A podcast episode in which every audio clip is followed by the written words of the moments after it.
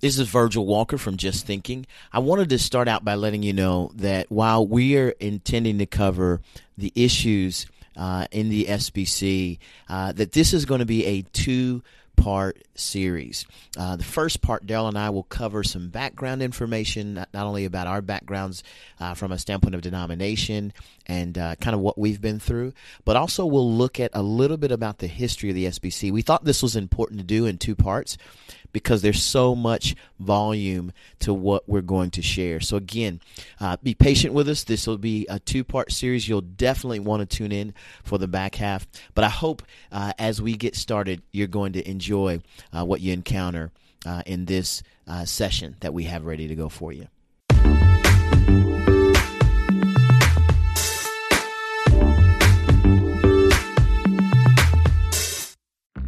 Welcome to Just Thinking with hosts Darrell Harrison and Virgil Walker, bringing you week to week cultural apologetics as well as social issues from a biblical worldview. This is Just Thinking. Let's think. We're back. It's another edition of the Just Thinking podcast. I am Virgil Walker. And I am Darrell Harrison. What you know, V Dub? What's going on over there in Nebraska land? Man, not much. Not much. It's kind of you know it, it, it do what it do here in in Omaha, Nebraska. Uh, I'm back. I'm settled in. Um, kind of getting back into the routine of things, and so no, it's been good. We had a great we had a great Sunday service, man. We uh, we installed uh, some some new deacons, and so uh, I, I saw ex- that on your social media, man. Some great yeah, pics that you shared. Yeah, yeah. I was I was really excited. Some of the young guys that that I've been discipling, man, they had they had kind of walking into that space, and so just excited for them. And hey, hey, can I interrupt and, and, and yeah. ask you something real quick yeah, because yeah, you talk about discipling and. uh uh, some gentlemen who were are, are newly ordained into uh, the role of deacon. Can you talk about the importance of that role of uh, mm-hmm. of deacon in the church? Because I think it's a role that we've probably come within the church to a large extent to not appreciate the way we should. Um, yeah. I remember reading a book a couple years ago on uh, Luther's wife, mm-hmm. uh, and uh, Martin Luther's wife is who I'm mm-hmm. speaking of. And uh, in that book, uh, I, and I, I, can't recall right now either the title or the author, but but Luther uh, is very commendable of his wife uh, and the role that she took in allowing him to conduct the ministry that he had, and he was very very emphatic about the role of the deaconate.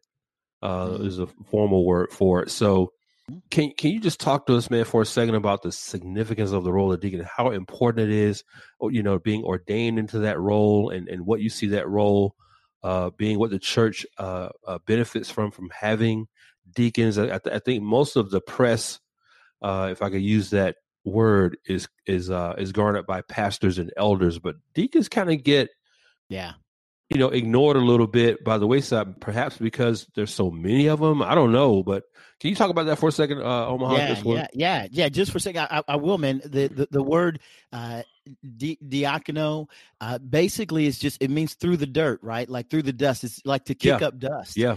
Uh, it, it's it's a group of men who are ministers uh, in the church. Uh, they're ministering to the body, to the needs of the body, and I'm I'm telling you, it's an incredibly important role. You know, we get it from Acts chapter six, verse two, where we where we find that that that that the apostles are making sure that they focus on the preaching of the word, and they have they they get men who serve the tables to those who are in need, and so this is an important important role. It's, I mean, you know, I, I I was about to say in large churches, but really in any church, any church, yeah, um, in in any regardless of size, uh, these men really serve to make sure that those who are in need, the the orphaned, the widows, those who have needs in the church, uh, are are cared for. Um, these are men of service. These are men of action. These are men of work.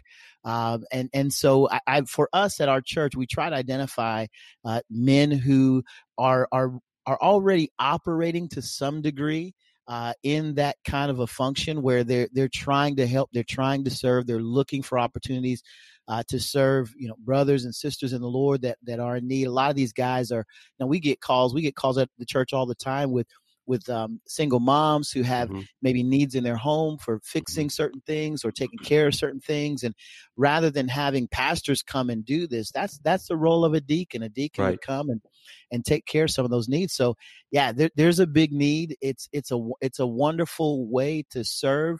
Uh, it also, uh, apart from the physical labor and work, it also in my estimation should be something that someone is discipled to in other words mm-hmm. they're they're preparing for some role uh, maybe in deeper ministry uh, with mm-hmm. regard to a teaching uh, aspect or some some level uh, of, of, of desire to get to maybe an elder role down the road but um, but yeah these are men who serve in, in our church and it's an, it's an important important role uh, they minister to the not, not only the physical but also at times the spiritual needs of the church yeah, that's great. I really appreciate you sharing that, Verge, because the role of deacon is huge. It is a very, mm-hmm. very significant uh, role uh, within the body of Christ, and uh, the men who serve in that role. Not, I, I know someone who is called and discipled into that role doesn't want the attention. They don't want the spotlight on them at all. No. But I just want to recognize those brothers for a second because I think, um, you know, and, and every church is different Mm-hmm. Uh, but as you just explained so well, uh, these guys are kind of like the infantry in the military. Yeah, they are. Uh, if, if, there's a need in the church, these are, these guys are the first responders. Mm-hmm. They're the first responders. I mean, mm-hmm. their their phones are, are, are ringing at all kinds of uh, all times of night, early in the mm-hmm. morning. Mm-hmm. They are some selfless individuals.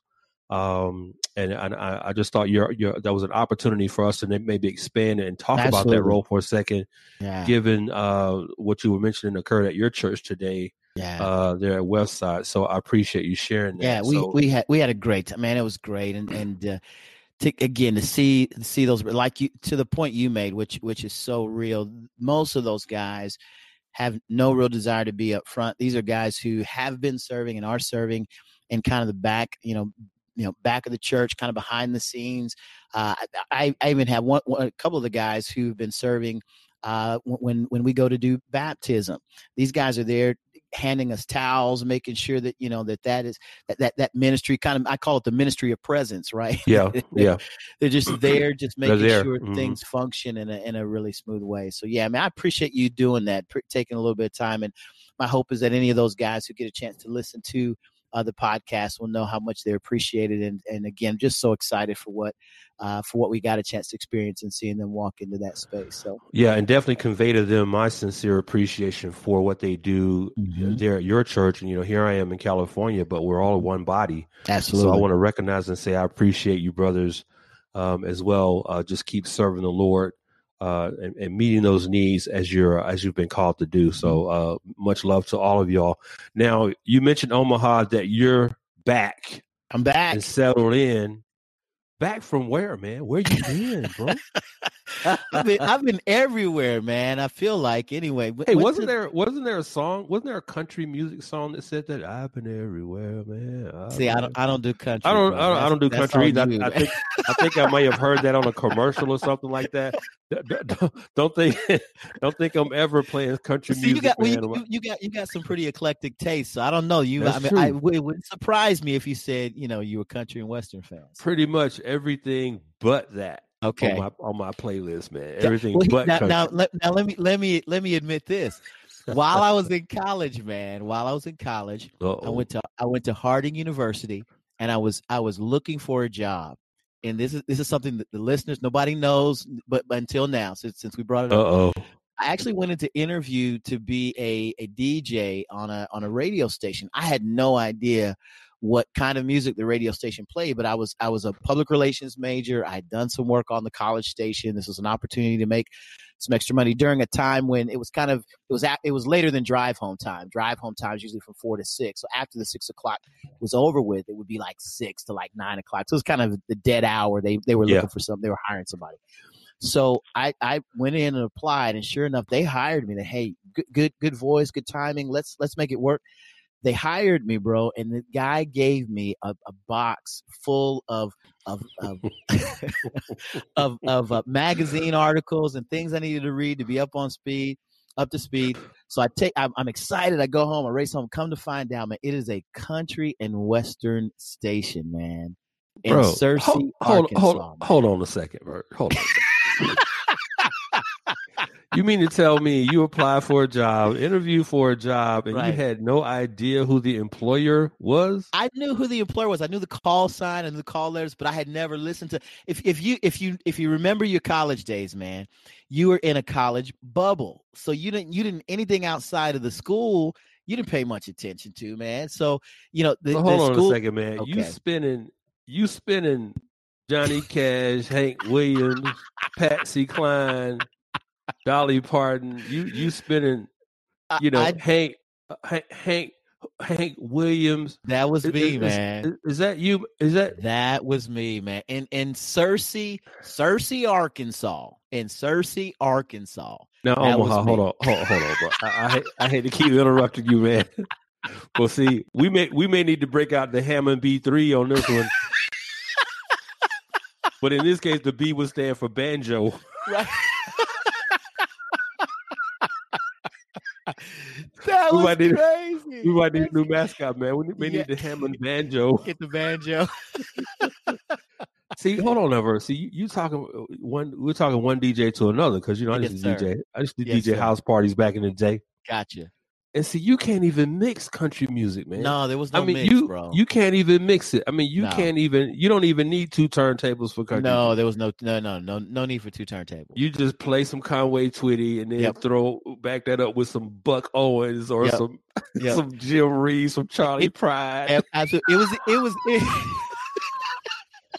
it was even worse than that, man. Because we would we so from six to about eight o'clock, right? Was was out you know was my was time when i was on the microphone and then after on, this, that this am or pm this is pm this is pm, PM. All right. At at at eight o'clock, what they what the station did was they had a national affiliate that they plugged in.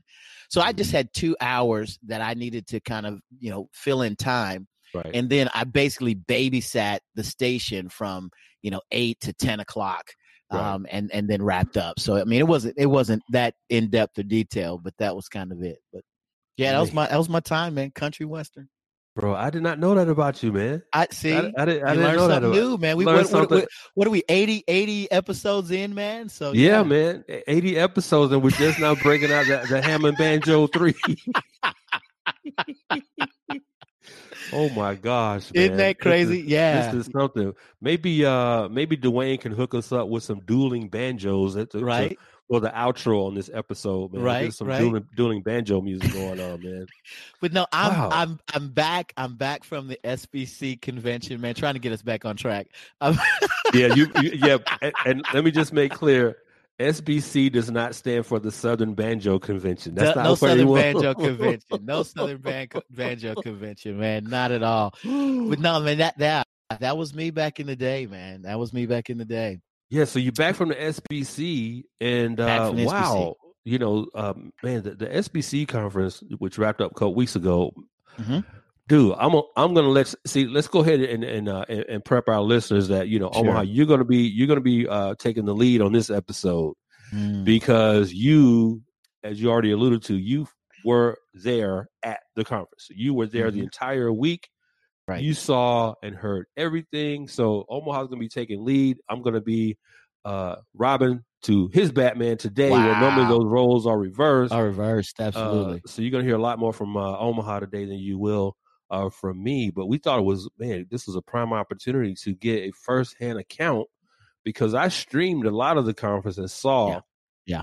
a lot of the uh the goings on there in Birmingham uh, a couple weeks ago, but you were there, man. We really yeah. want to hear from you to get your observations, your perspectives, uh, emphasis on your perspectives. Mm-hmm. Not that mm-hmm. you're you're uh, speaking uh, by proxy for anybody else, right?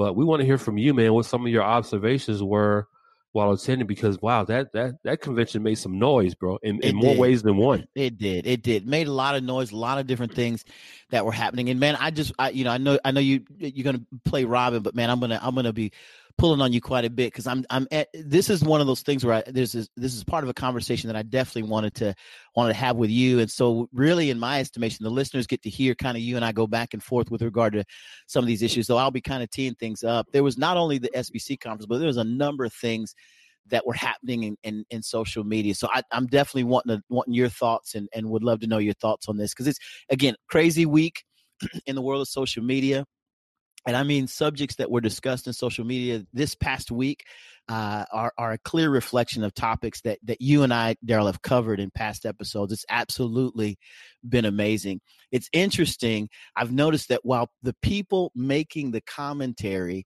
uh, changes, their comments and ideas, primarily their ideas, absolutely remain the same. Mm-hmm. For example, on just on the Just Thinking podcast, man, we've covered issues like slavery reparations, uh, right? And then lo and behold, uh, the Congressional Committee, the subcommittee on the Constitution, Civil Rights, and Civil Liberties, decided to use H.R. 40, a bill put forth by Representative Sheila Jackson Lee. she's a Democrat in Texas. And she the, the, the bill that she put forward does this, and I quote, it's a study, it's to study and develop reparations proposals for African Americans.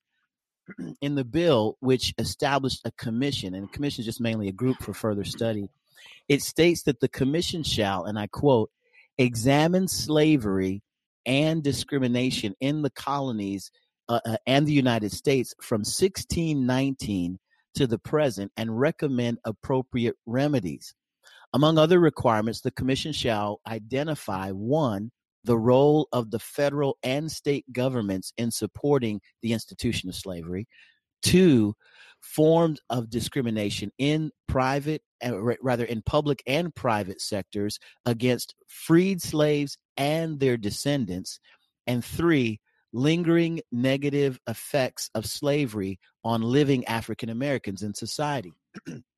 Now, as I read that, I couldn't believe what I was reading. Apart from being an exploratory expedition, expedition for the purpose of historic outrage and offense, there is no way to quantify some of the ideas expressed in the parameters for the commission. I said all of that to say we've we've already covered this ground long before this congressional committee held a hearing on the issue, and it's interesting to me that if we examine if we if if we were to examine the offenses, and mm-hmm. again, by offenses, I mean historic slavery, historic racism, which I in no way am trying to minimize. But if, if we were to study that from 1619 to the present, we need to recognize that this represents some 400 years of wrongs. And again, this is next to impossible to quantify for the purpose of receiving reparations. I mean, seriously, bro, if we set a dollar amount, if we were going to set a dollar amount, what what kind of a dollar amount would you attach to any specific wrong, right? But but right. I digress. I, I I completely digress. This simply stated, we've covered this ground in previous podcasts. And if you're new to the podcast, you can go back into the archives and listen to our episode on slavery reparations. In addition, I'd recommend listening to our episode on whiteness. I, I, one of the things that I loved about that episode was how when you kept saying whiteness, the the, the WH was really emphasized, man. So that was mm-hmm. a. The yeah, yeah. You, you, know, we, we work on our diction and our uh, enunciation. Elocution. Yeah, yeah, yeah, elocution quite uh, quite uh, you know uh, regularly and consistently here because we want to make sure that we come across where our listeners can understand, understand us. They can saying. they can understand what we're saying, uh, and not have to sort of tap back 15 seconds or 30 seconds and go like, "What? What did he what say? Did he say? Yeah, yeah, like like did he really say country music? What? What? I said I set all that up to say listening to those podcasts will help our listeners with a biblical worldview on these current day issues which seem to be exploding in the culture. Darrell, any thoughts about that? Yeah, you know, Omaha, I appreciate you giving our listeners the background you did, uh, particularly as relates to the information you shared about HR 40, the bill being put forth by Democrat Representative Sheila Jackson Lee out of Texas to, and I want to quote again what you said, quote, to study and develop reparations proposals for African Americans, unquote.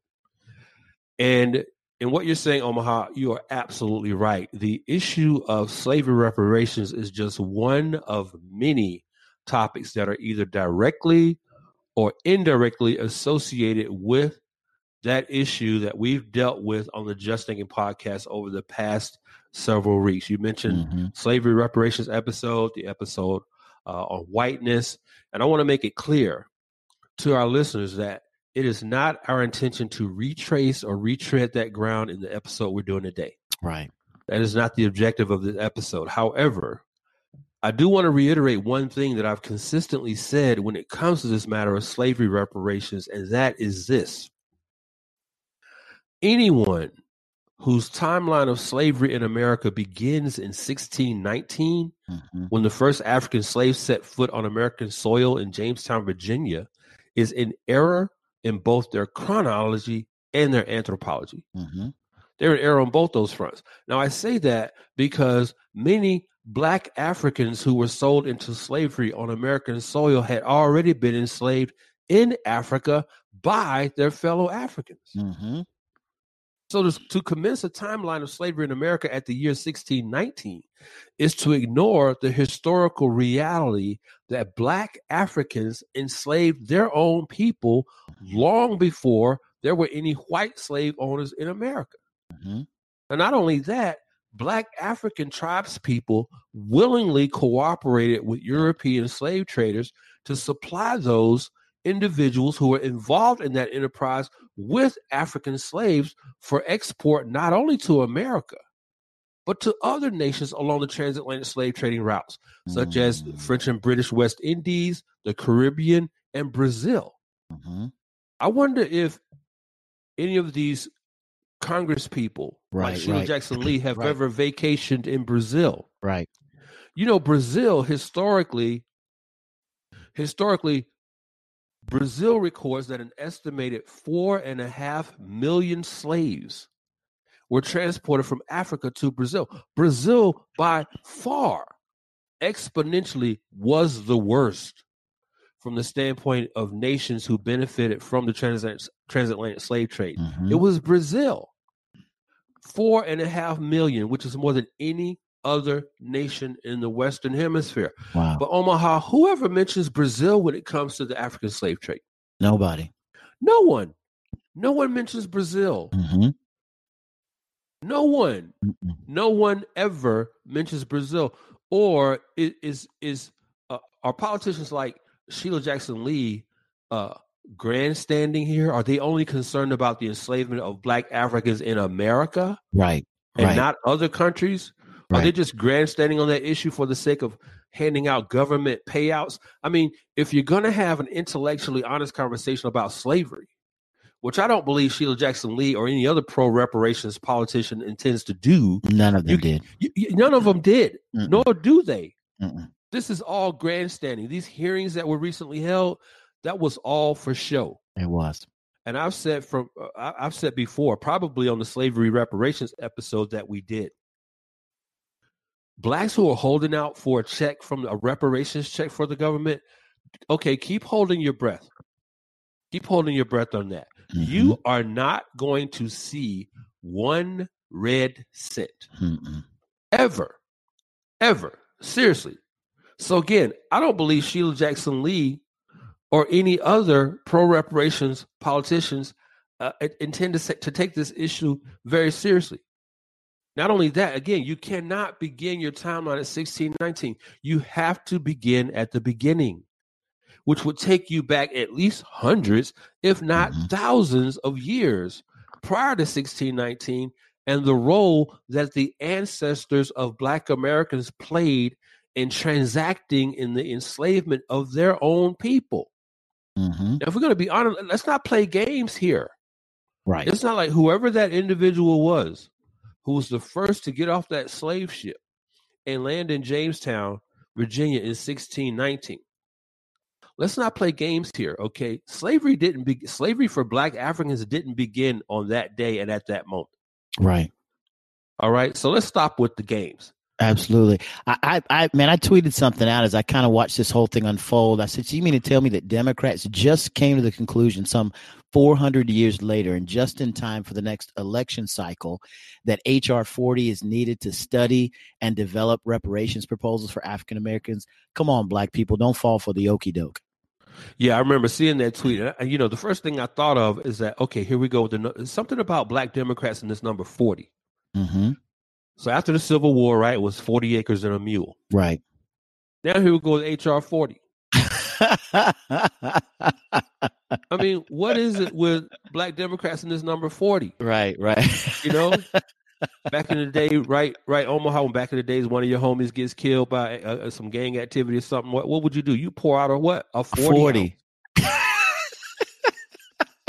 what I know you. It? I know. I know you're not into numerology, but man, I'm, that's not, coincidental, man, but, right? It, in it, in it though, right? I mean, if, if, if I wasn't sold on the sovereignty of God, I'd be like, wait a minute now, wait a minute, you what's know, going what, on? What's going on?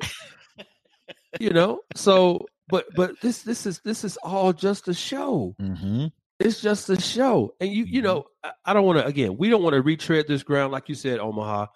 If you want to really know our position, mm-hmm. and the position is biblical, on this issue of slavery reparations, go back and listen to the episode we did just uh, not long ago on slavery mm-hmm. reparations. Mm-hmm. Follow that up with the uh, episode we did on uh, whiteness, mm-hmm.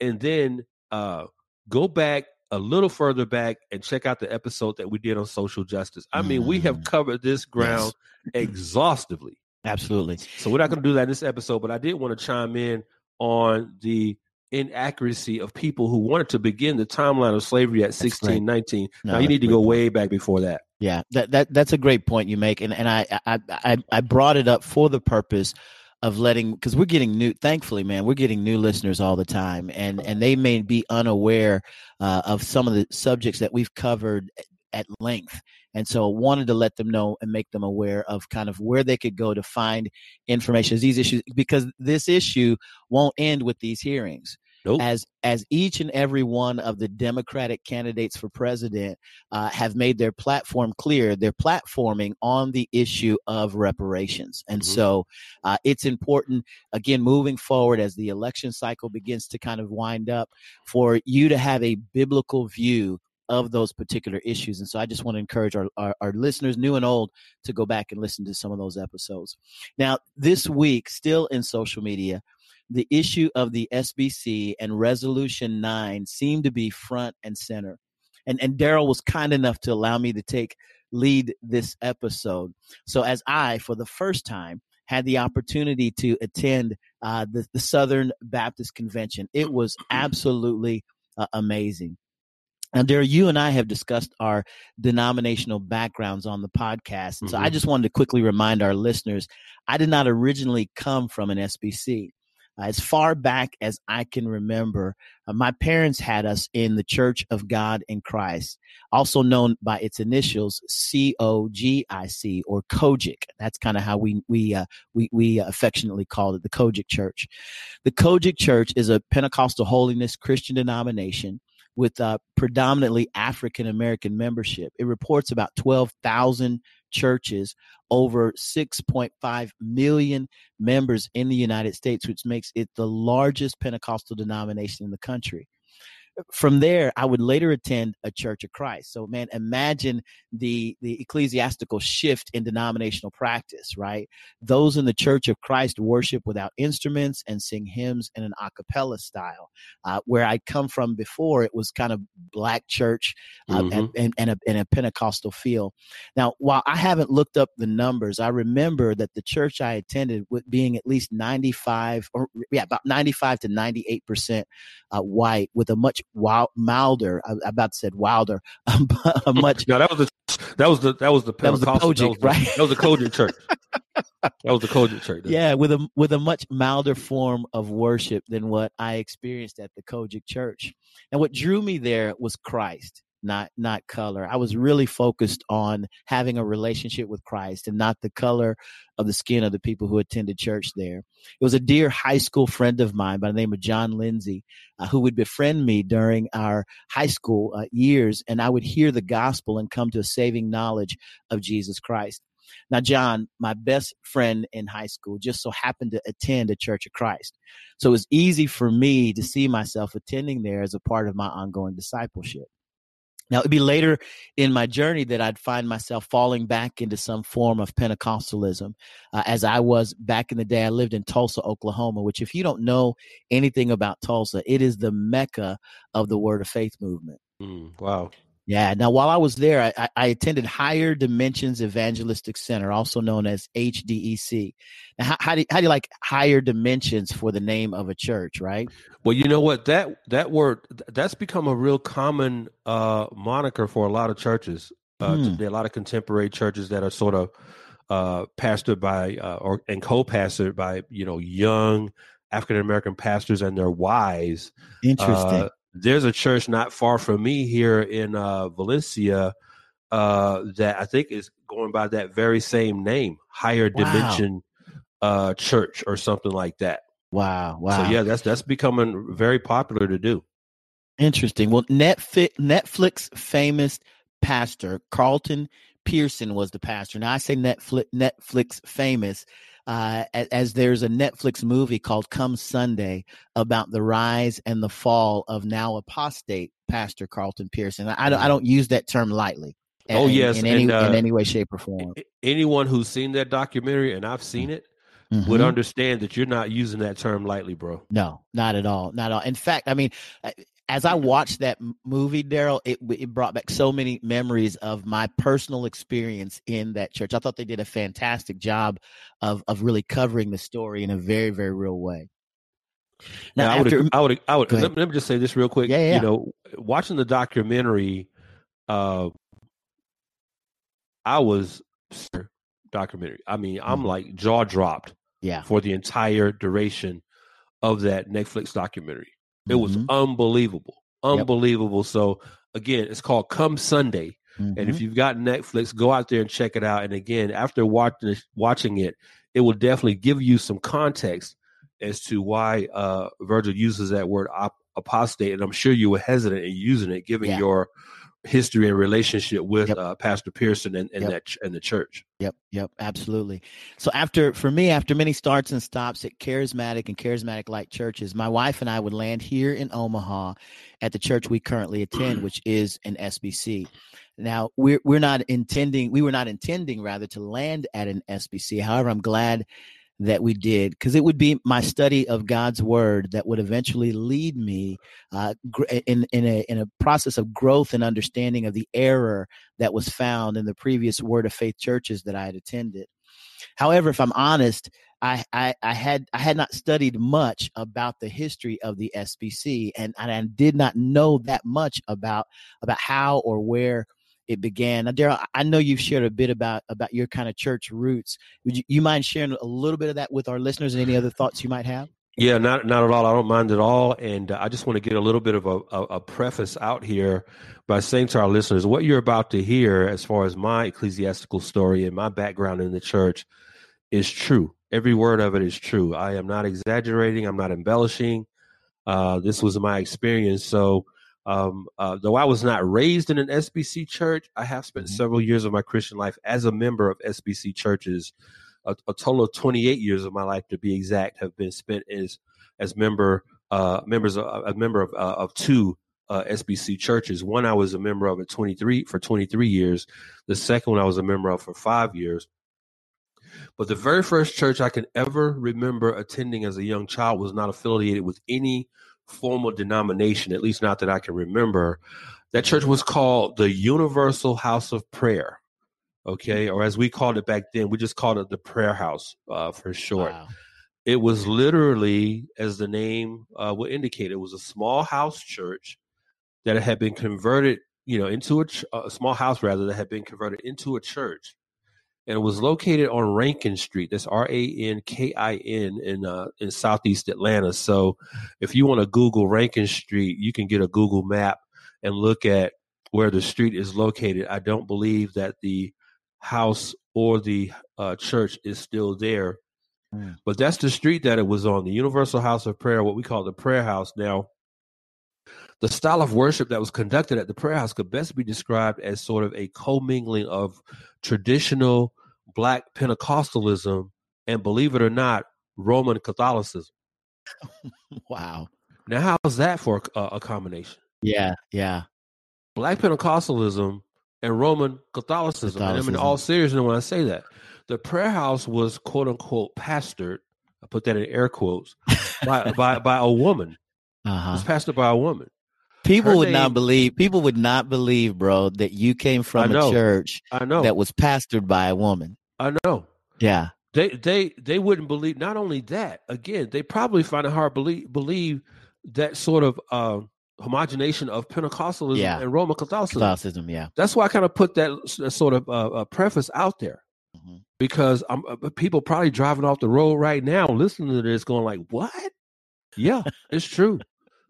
Pentecostalism and Roman Catholicism, and then it was pastored by a woman. Her name was Mary Veronia Walton. That middle name is V E R O N I A. Mary Veronia Walton, who went by the title Archbishop.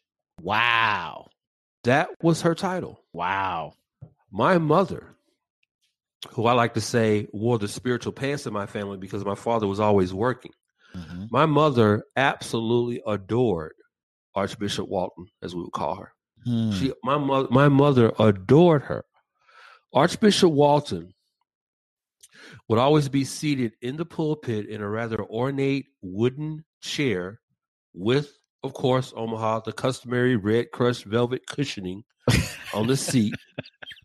with the with and on the on the back of the chair. So on the seat and on the back of the chair, there was had to be red crushed velvet cushioning. Right, Omaha. You cannot right. right. You can't be a Pentecostal yeah. church and, and not, have, have the red covered velvet. in yeah. red.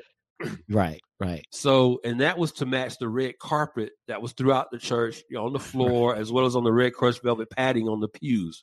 Right, right. Omaha? Am I wrong? Oh, absolutely. Uh, no, no, you're spot on. This is this. You bringing back memories. So, and, and Archbishop Walton would actually have a gold mitre in her hand. Oh wow! She would have a gold mitre in her hand the for the duration of the service, as if she was actually a Roman Catholic archbishop. And check this, Omaha. This is the kicker. At the end of every worship service, everyone in the congregation was re- required to get up out of the pews and walk one pew at a time up to Archbishop Walton and kiss this ring that she wore on the, the ring oh, finger of her left hand. Oh my goodness, you have got to be kidding me. Yeah. So as amazing as your as amazing as your ecclesial road to Christ has been, uh-huh which is which is amazing. You have an amazing story, bro, and our listeners yeah. they don't even know the the, the, know. the, the depth of your story. Yeah, it's crazy. I'm like this one right here might be a little bit crazier. Yeah. So we would have to walk up and kiss Archbishop Walton's ring. She wore a big ring. It, it, it, was a gold ring with a red uh, stone inlaid in it, and, and, it had a gold cross laid over overlaid on, on top of the stone. Mm-hmm. And, and, that's the ecclesial environment that I grew up in. Wow. You know, but but later on in life, as I mentioned earlier, I was a member for many years at First Baptist Church of Atlanta, which is a uh, very influential SBC church uh, where Dr. Charles F. Stanley is still the senior pastor mm-hmm. there. Mm-hmm. From there, I was a member at First Baptist Church of Covington, Georgia, which is not an SBC affiliated church, I don't believe. But there's an interesting backstory to the five years that I spent at First Baptist Covington. So I joined First Baptist Covington, Georgia in 2009 after leaving First Baptist Atlanta, where I had spent 23 years. Uh, wow. I left I left First Baptist Atlanta because I purchased a house in Covington, Georgia, and wanted to find a church that was closer to home. Gotcha. Now, as part of the process of becoming a, a member at First Baptist Covington, I went through like you do at every Baptist church a new members class, right? Mm-hmm. So where where I started to learn about the history of the church, as well as its doctrinal distinctives, you know, its statement of beliefs and things like that, opportunities to serve in the church, etc.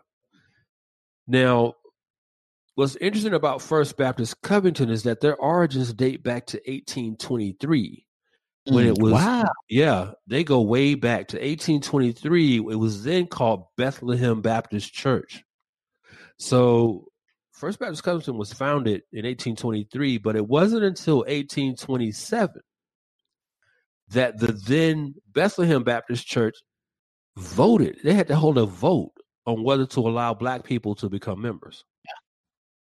Now, this obviously begs the question why would any so called Christian, quote unquote, church, regardless of denomination, have to vote on whether mm-hmm. to allow people who are ethnically not like them mm-hmm. as members. Mm-hmm. Why would you have to hold a why would a church have to hold a vote? I mean, it really brings to mind last week's podcast episode that we did that's titled An Unnecessary Debate, in which we posed the question, whose church is it? Yes, absolutely. If it's Christ's church, and it is, then the only qualification should be a profession of faith. That's Romans mm-hmm. 10 9. Mm-hmm. And that's it. Mm-hmm. But as I said all along, denominationalism is not salvific. Every Sunday morning, churches all over the world are filled with sinners. Mm-hmm. Redeemed sinners, yes, but sinners nonetheless. Absolutely. So I didn't carry a grudge when I was at First Baptist Covington for what happened back in 1827. Why would I do that? In fact, irony of ironies, it was while I was a member there at First Baptist Covington that in 2012, I was ordained as the first non white deacon in the nearly 200 year history of that church. Wow. This is why, Omaha, just as an aside, this is why the brothers there at your church at Westside, mm-hmm. who were today ordained as deacons, that's why that was so significant to me. Yeah. Wow. That's a big deal. Just imagine a church that has been around for almost 200 years. And then God gives you the privilege to make history mm-hmm. in that church. Mm-hmm. But again, every church is filled with sinners. You're either a redeemed sinner or you're an unredeemed sinner. Absolutely. Now, as all this relates to the history of the SBC, and I know you're going to go into this a little a little deeper here in just a yeah. second. As all this relates to the SBC, it shouldn't surprise anyone that sinners sin. That's good. I know that may sound simplistic, but it's not. Mm-mm. We act as if we're surprised when sinners sin. Even Christians, after having their hearts regenerated by the supernatural power of the gospel, still sin. Mm-hmm. So why are we surprised when we do that, which is inherent to us yeah. as sinners? Yeah. So again, this this this this all sort of funnels up into the larger conversation that we're having about the SBCs, and I know you're going to dig in uh, some more about the, the roots of the SBC, the, the origins of the SBC. But as you do that, I want folks to keep in mind we should not be surprised that sinners sin because that's what Absolutely. sinners do. Absolutely. Back to you, Omaha.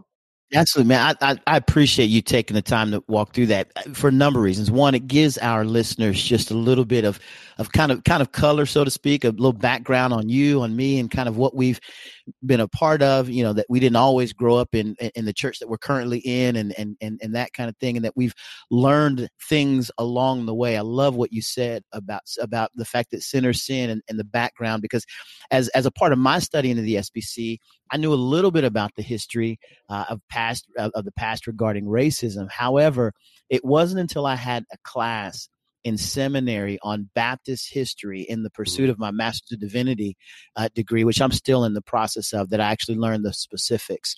Now, in, in the book, The Baptist Story From English Sect to Global movement. Authors Chute, Finn, and Haykin, they get into the heart of the matter regarding the formation of the SBC. I'm going to quote a couple of things from that book. They say this, quote, the formation of the Southern Baptist Convention in 1845 foreshadowed the differences between the North and the South 16 years before the American Civil War began. The morality of slavery was the central issue that led to the formation of the SBC.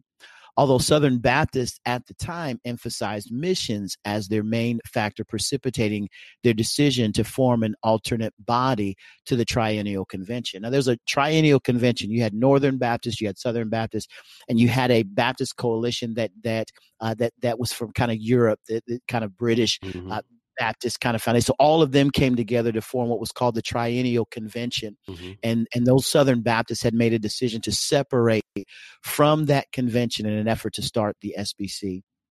Now, still quoting from the Baptist story on page 154, it says this quote, in addition to citing the long history of slavery and the economic advantage it afforded, Baptists in the South regarded it, slavery, as legitimate because they read about it in the Bible.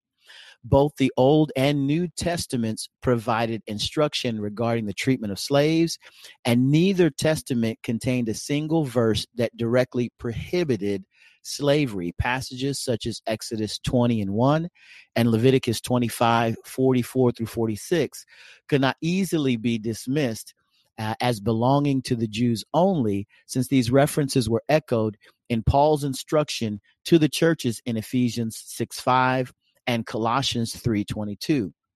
Now, Richard Furman, still quoting Richard Furman uh, in his 1822 address to the South Carolina legislature, spoke for many Baptists in the South in this regard. He says this, and I quote Had the holding of slaves been a moral evil, it cannot be supposed that the inspired apostles who feared not the faces of men and were ready to lay down their lives in the cause of their God would have tolerated it for a moment in the Christian church. End quote.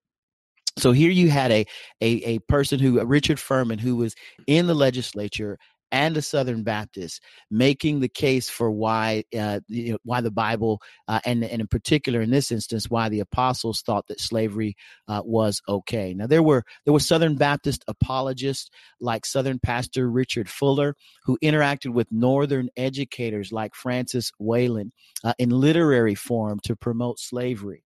And you can find this work and examine those arguments in the book, Domestic Slavery Considered as a Scriptural Institution by Finn and Harper.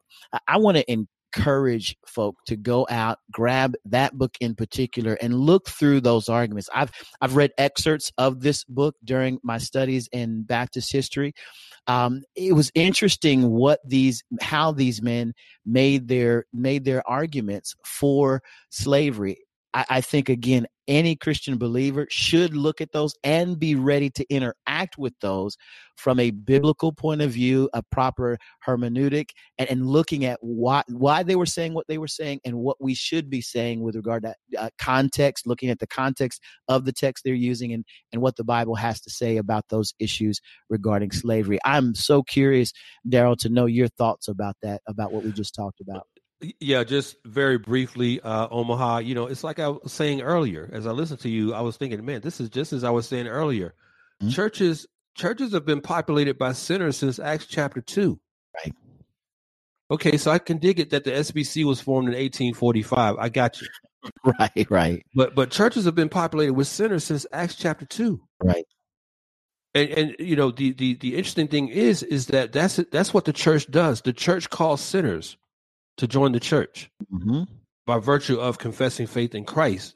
Mm-hmm. And then the gospel does its work uh, within the hearts of people to regenerate them to hopefully to obey the Lord, their their their Lord now, who, who is now their Lord as, as as far as coming to faith in Him. It's like uh, Peter says in First Peter chapter one verse two that God called us by His foreknowledge to obey Jesus Christ and be sprinkled with his blood.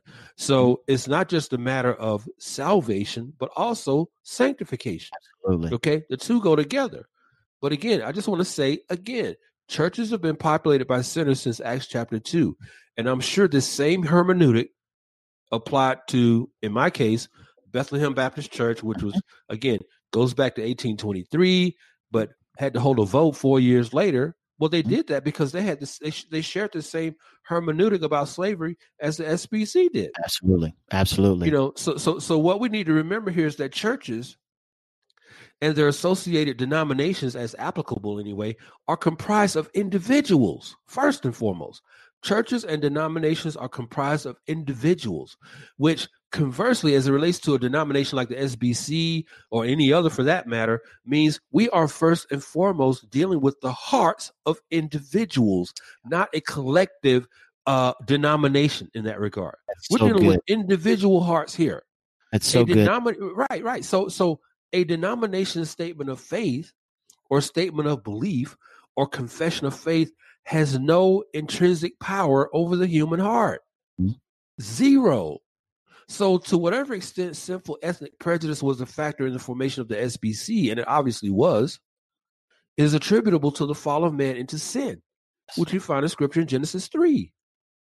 This is no different. I really don't understand why the uh, sinful ethnic prejudice, which was a main factor in the founding of the SBC. Why is anyone surprised at mm-hmm. that?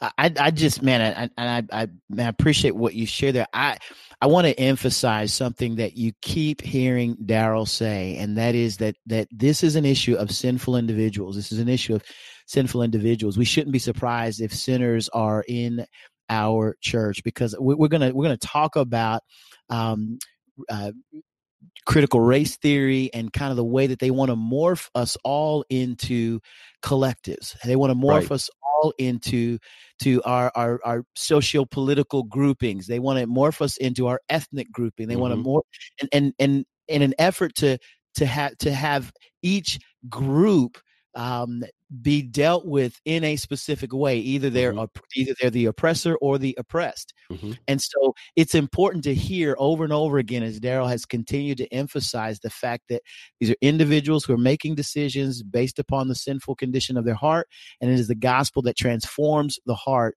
uh, and causes folks to walk rightly in the manner in which God intended from the beginning. And so, mm-hmm. Anyway, I could I could walk through the checkered history of the SBC regarding the issue of slavery, as well as church leaders to the point you made earlier, who didn't allow blacks mm-hmm. to either join their church or allow blacks roles in leadership within SBC circles. In fact, more recently, Southern Seminary, a Southern Baptist seminary, published a lengthy report called the Report on Slavery and Racism in the History of the Southern, of, of Southern Baptist Theological Seminary. Now, this report covered some of the same kinds of issues that I've stated earlier uh, in my comments regarding the history of uh, the, the historic past of racism and comments that you've made previously as well. Now, if if you're if you're asking yourself this question, why why bring this up? You know, why do why do I even bring this up? I thought to do so in the same way that we discussed and handled these issues during our previous podcast, like podcasts like the one we did on slavery reparations. Mm-hmm. Um, far be it from Darrell and I to discuss an issue and be accused of only seeing things in light of current day beliefs bestowed upon us as thankless beneficiaries of a past that we haven't investigated, right? Uh, in short, uh, and apart from an entire 174 year examination of every incident of historic racism in the SBC, I simply want our listeners as well as our detractors to know that that I've done my research on mm-hmm. this issue. Yep. I know the history of the SBC, and, and I further recognize that where the, to the point you made earlier, where there are men, even so-called Christian men, mm-hmm these men have and will yep. sin against their brothers. Yep. You know, for those for for us to believe otherwise is at best to be unfamiliar with the biblical record of mankind. Mm-hmm, mm-hmm. From this point, Darrell, I think it'd be best for us to pause for the cause, uh, to stop here uh, at this point, and really allow our listeners to absorb uh, the content that we've knocked out so far. Um, hopefully, they'll join us again for part two uh, in this series. We can't wait uh, for you to check back in with us on the next edition of the Just Thinking podcast.